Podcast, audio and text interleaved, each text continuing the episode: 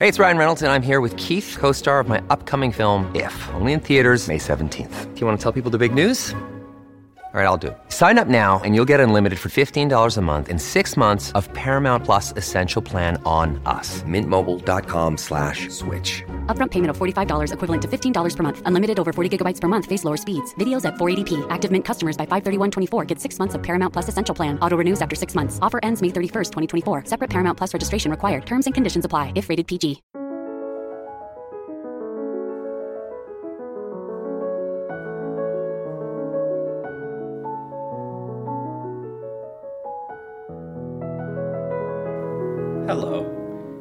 Welcome to the French History Podcast. My name is Gary Girod. Episode 7 Celts on the Warpath The Sack of Rome. So, before I begin this episode, I would like to thank historian Peter Ellis, whose work on this topic has been invaluable. Normally, I try to get quite a few different sources and pull a little bit from each for each episode in order to get a broad perspective. Um, I did that again with this episode, but I have to give credit where credit is due. So thank you very much to Peter Ellis, whose work I will be including a link on in the video description. All right, now let's get to the history. Today I'm going to be talking about the very first conflict between those Celts who were living in what we now call France, but back then was called Gaul, and their earliest conflict with the Romans.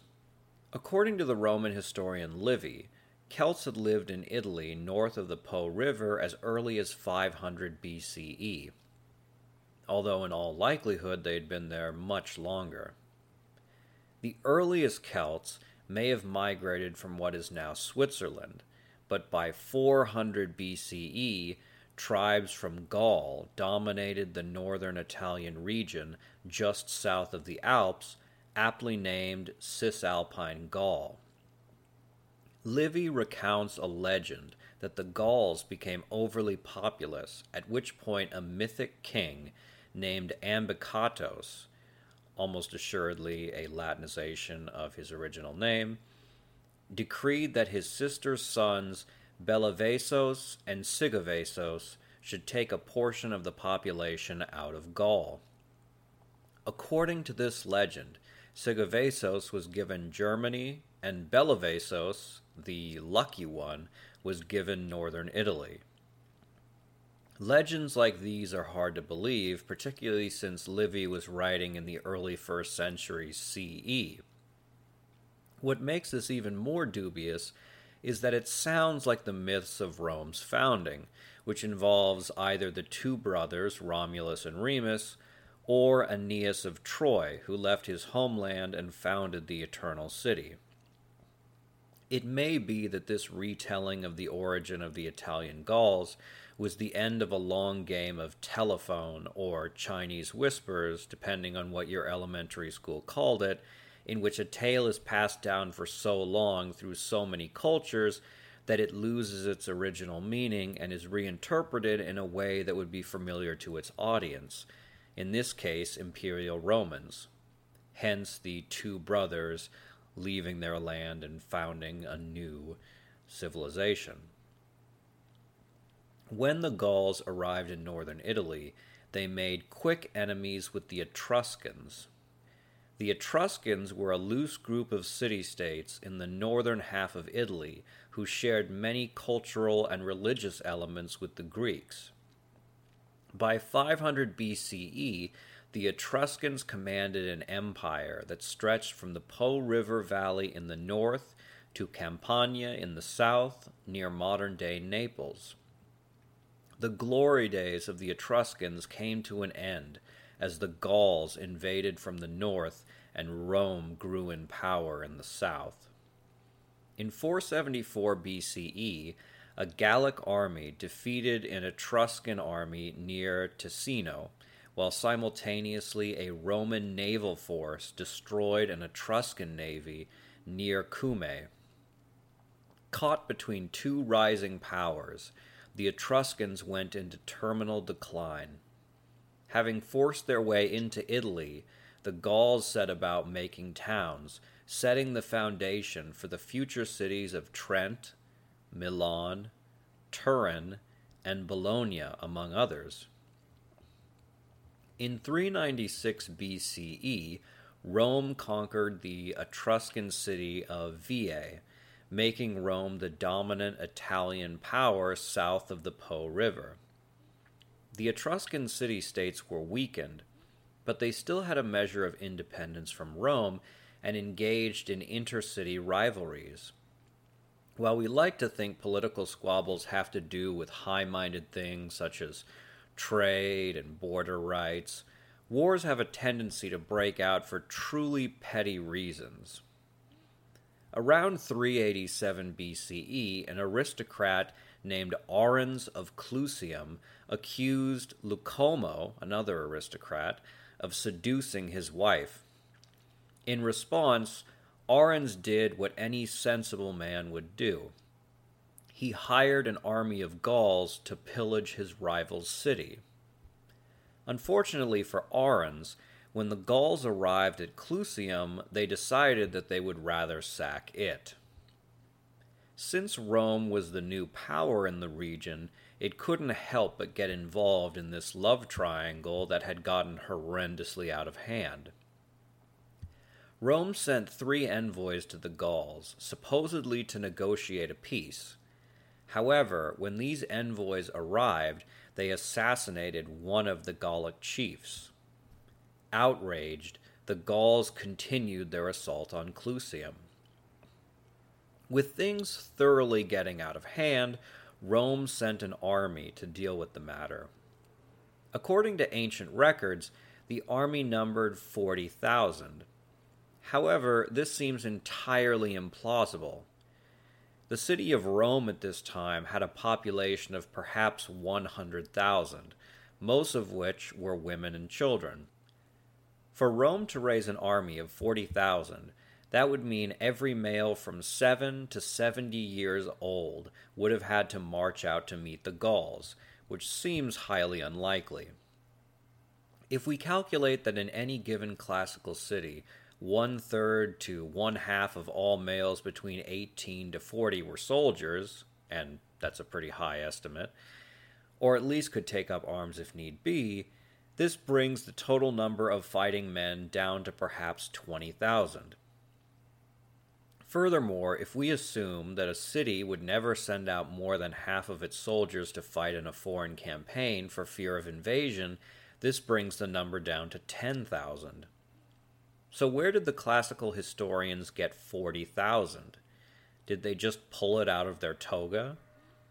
This is a possibility, as numbers are frequently inflated in ancient sources. However, it is possible that this army really numbered 40,000. Let's assume for a moment that Rome fielded 10,000 men. Now, it's possible that Rome's Latin allies met Rome's numbers, bringing the total to 20,000. Ancient sources have a habit of numbering armies not just by how many fighting men there were, but also by how many camp followers there were. In the modern era, we tend to think of militaries as self sustained units, capable of feeding, clothing, housing, and supplying themselves. But this is a relatively modern notion, as past governments either could not or did not provide for all the expenditures of their soldiers, forcing them to rely on civilian resources. Don't forget that the Fourth Amendment in the United States Constitution forbids the quartering of soldiers in private homes because, as recently as the 1770s, the army of the British Empire depended on civilian assistance to care for its army, even if that assistance wasn't voluntary. Armies often conscripted aid from civilians when marching through foreign held territory, but this was not possible within their own lands, meaning that Roman and Latin civilians would accompany the army and provide essential services in order to make some quick cash. In ancient societies, armies often had camp followers who sold the soldiers food, clothing, weapons, and supplies. Furthermore, adolescent boys could make some money by carrying packs for soldiers. And of course, where there are thousands of homesick men heading towards possible death, there are promiscuous women accompanying them. Near the end of the Republic and into the imperial era, Rome's armies professionalized and camp followers were less common, but the Romans of 387 BCE were not the full fledged legionnaires that we think of today. So, back to our numbers. If we estimate that Rome provided 10,000 able bodied male soldiers, which was then matched by another 10,000 from its Latin allies, this gives us 20,000 soldiers. It is possible that for every soldier there was a camp follower, either a cook, a tailor, a pack boy, or a prostitute, meaning that the total number of the army would be 40,000. While this number might still be a bit high, it is at least within the realm of possibility. But anyway, enough about numbers. Let's get back to Rome quashing this love affair gone wrong. The Roman army was led by consul Quintus Sulpicius and marched out to meet the Gauls, who were led by a chief named Brennos. When Brennos heard the Romans were marching on them, he made the clever decision to withdraw the siege of Clusium and meet the Romans on a battlefield of his choosing. On July 18, 387 BCE, the Gauls met the Romans on the banks of the river Allia, roughly 10 miles north of Rome. From this point on, I can't do any better than to cite Livy's History of Rome, which describes how the Romans, suddenly set upon by the Gauls and with no time to prepare, were routed. Livy says, The consular tribunes had secured no position for their camp, had constructed no entrenchments behind which to retire, and had shown as much disregard of the gods as of the enemy, for they formed their order of battle without having obtained favorable auspices. They extended their line on either wing to prevent their being outflanked, but even so they could not make their front equal to the enemy's, whilst by thus thinning their line they weakened the center so that it could hardly keep in touch. For Brennus, the Gaulish chieftain, fearing some ruse in the scanty numbers of the enemy, and thinking that the rising ground was occupied in order that the reserves might attack the flank and rear of the Gauls while their front was engaged with the legions, directed his attack upon the reserves, feeling quite certain that if he drove them from their position, his overwhelming numbers would give him an easy victory on the level ground. So not only fortune, but tactics also were on the side of the barbarians. In the other army, there was nothing to remind one of Romans either amongst the generals or the private soldiers. They were terrified, and all they thought about was flight, and so utterly had they lost their heads that a far greater number fled to Veii, a hostile city, though the Tiber lay in their way, than by the direct road to Rome to their wives and children. For a short time the reserves were protected by their position. In the rest of the army, no sooner was the battle shout heard on their flank by those nearest to the reserves and then by those at the other end of the line heard in their rear, then they fled, whole and unhurt, almost before they had seen their untried foe, without any attempt to fight or even to give back the battle shout. None were slain while actually fighting. They were cut down from behind whilst hindering one another's flight in a confused, struggling mass. Along the bank of the Tiber, whither the whole of the left wing had fled, after throwing away their arms, there was great slaughter. Many who were unable to swim or were hampered by the weight of their cuirasses and other armor were sucked down by the current. The greater number, however, reached Veii in safety, yet not only were no troops sent from there to defend the city, but not even was a messenger dispatched to report the defeat to Rome all the men on the right wing, which had been stationed some distance from the river and nearer to the foot of the hill, made for Rome and took refuge in the citadel without even closing the city gates. Look, Bumble knows you're exhausted by dating. All the must not take yourself too seriously and 6 1 since that matters. And what do I even say other than hey? well, that's why they're introducing an all new Bumble with exciting features to make compatibility easier, starting the chat better, and dating safer. They've changed, so you don't have to. Download the new Bumble now.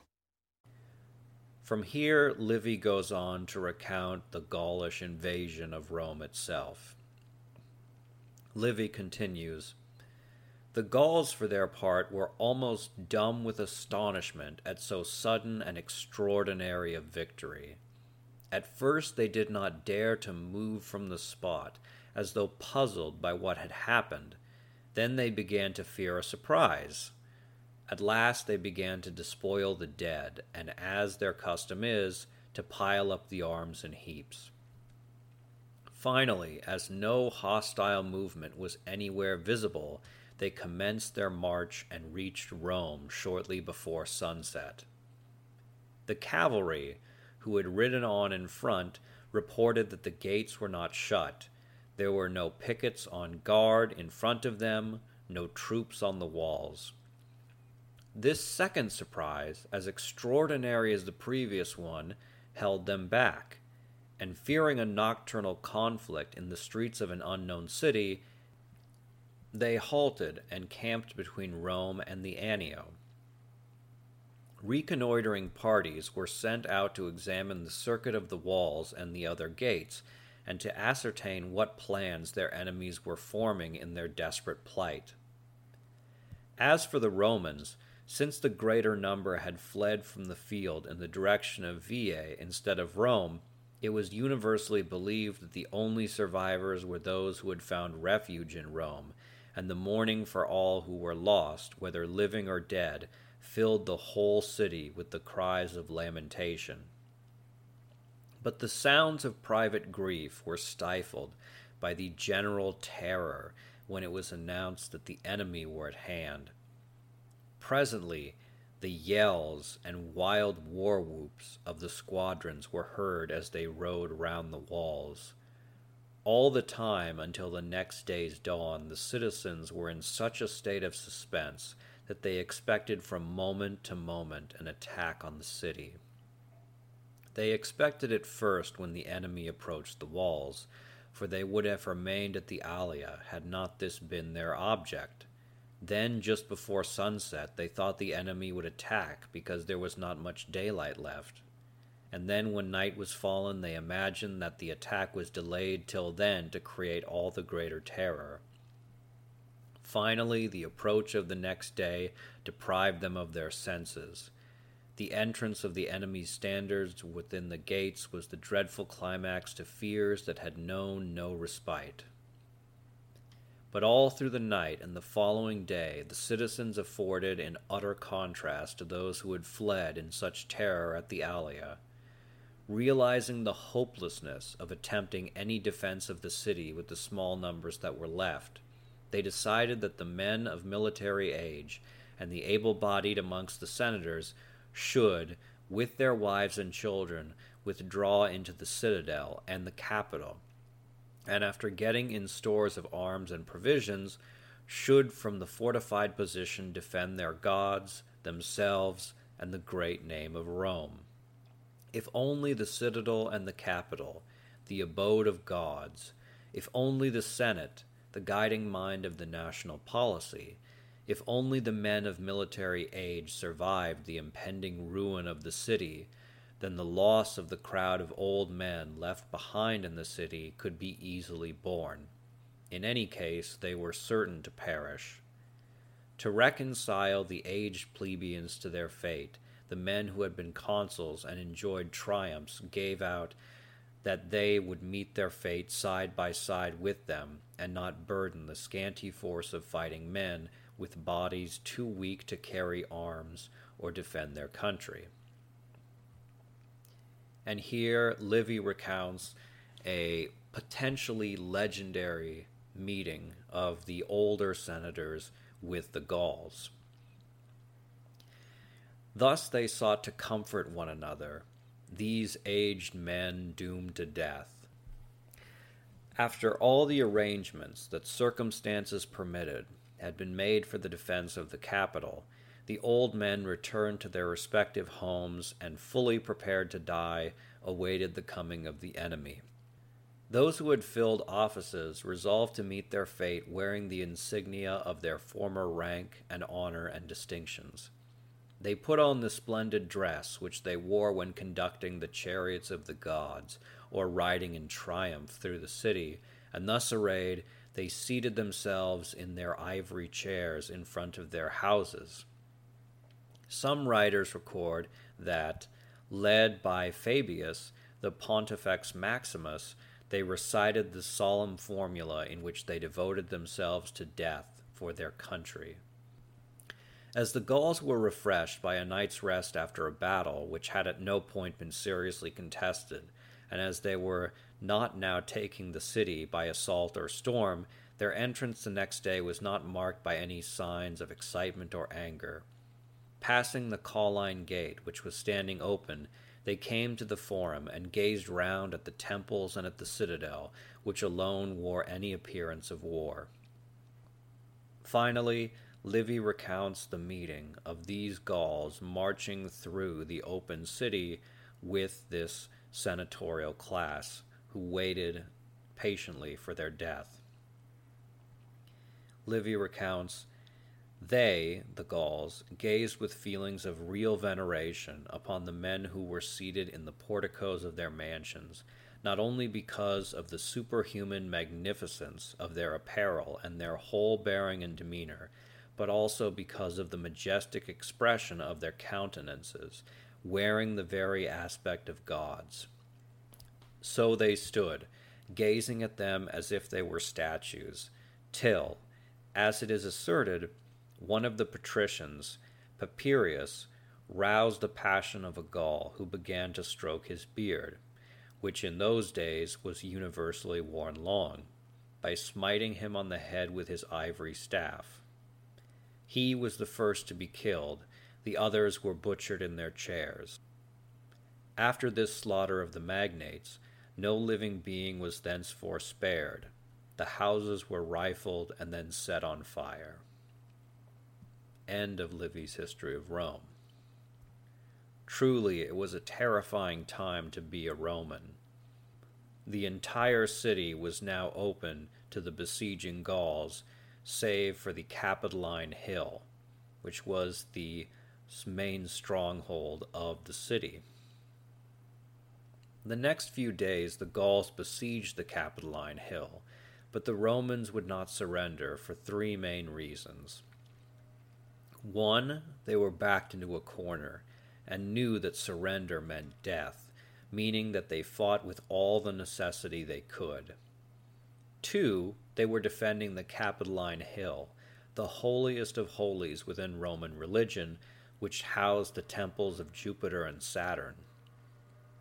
Three, the Romans were led by a capable and cunning commander with the greatest name in history, Marcus Manlius.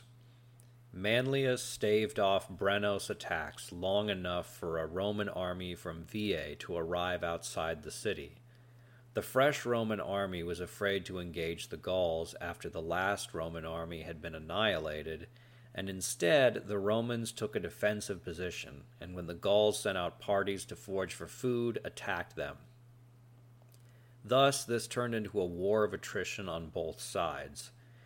The new Roman army was starving out the Gauls, just as the Gauls were starving out the defenders on the Capitoline Hill while burning parts of Rome for good measure. With nothing more to gain, the Romans sued for peace. Chieftain Brennus replied that he would leave Rome for 1,000 pounds of gold. With no other option, the Romans agreed, though, there remained one final confrontation to play out between the two parties. While the Gauls weighed the gold, a Roman official complained that they were using improper weights in order to cheat the Romans out of more gold. In response to this accusation, Brennos retrieved his sword, placed it on the scale, and proclaimed, Woe to the conquered! Then the Gauls left Rome, laid down with a mountain of gold, and returned to northern Italy. From here on, this podcast won't deal with the Cisalpine Gauls as they cease to be a part of French history. While these Gauls originated from Gaul and had ties to their homeland, after hundreds of years they acclimated to Italian lifestyle, creating their own chiefdoms and regional culture. But even though the Cisalpine Gauls drifted apart linguistically, culturally, and politically from the rest of the Gauls, the Romans would nurse a pathological grudge against all Gaelic people for hundreds of years, as they were the only people that had ever sacked the city in its history. It wasn't for another 800 years, when the Visigoths sacked Rome in 410 AD, that such an event would occur, and not even Hannibal could overtake the Eternal City. Because of this, the Gauls occupied a special place in the Roman mind as the wild, savage barbarians that threatened to overthrow glorious civilization if the Romans ever let their guard down. This worldview is more culture myth than reality, but it will lead to drastic consequences down the road. When Rome ascends in the next few hundred years, it will disregard the advanced societies which the Gauls created dismissing the oppida or large trading cities that they had developed and the culture that had grown within, and depict them as savage, woods dwelling brutes. This stereotyping came to a head when Julius Caesar brutally invaded Gaul and finally got revenge upon the spirit of Brennos. But Caesar is 400 years after this episode, and Rome isn't the only power in the Mediterranean. While Rome expanded through land based conquest, the Greeks and Phoenicians expanded by colonizing prime coastal locations.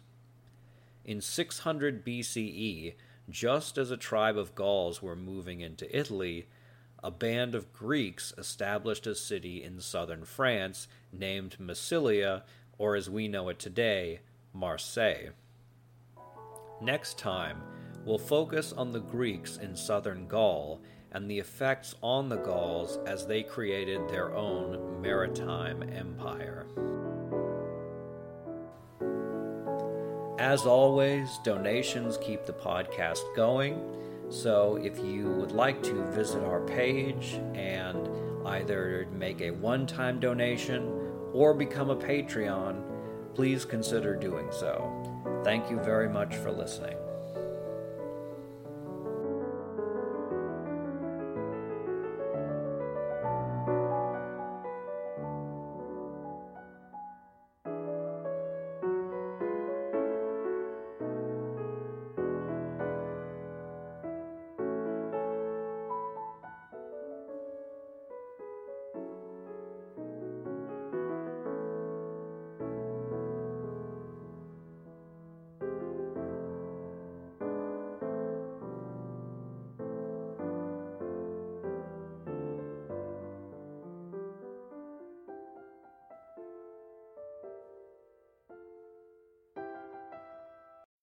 When you need mealtime inspiration, it's worth shopping Kroger, where you'll find over 30,000 mouthwatering choices that excite your inner foodie. And no matter what tasty choice you make, you'll enjoy our everyday low prices, plus extra ways to save, like digital coupons worth over $600 each week. You can also save up to $1 off per gallon at the pump with fuel points. More savings and more inspiring flavors make shopping Kroger worth it every time. Kroger, fresh for everyone. Fuel restrictions apply.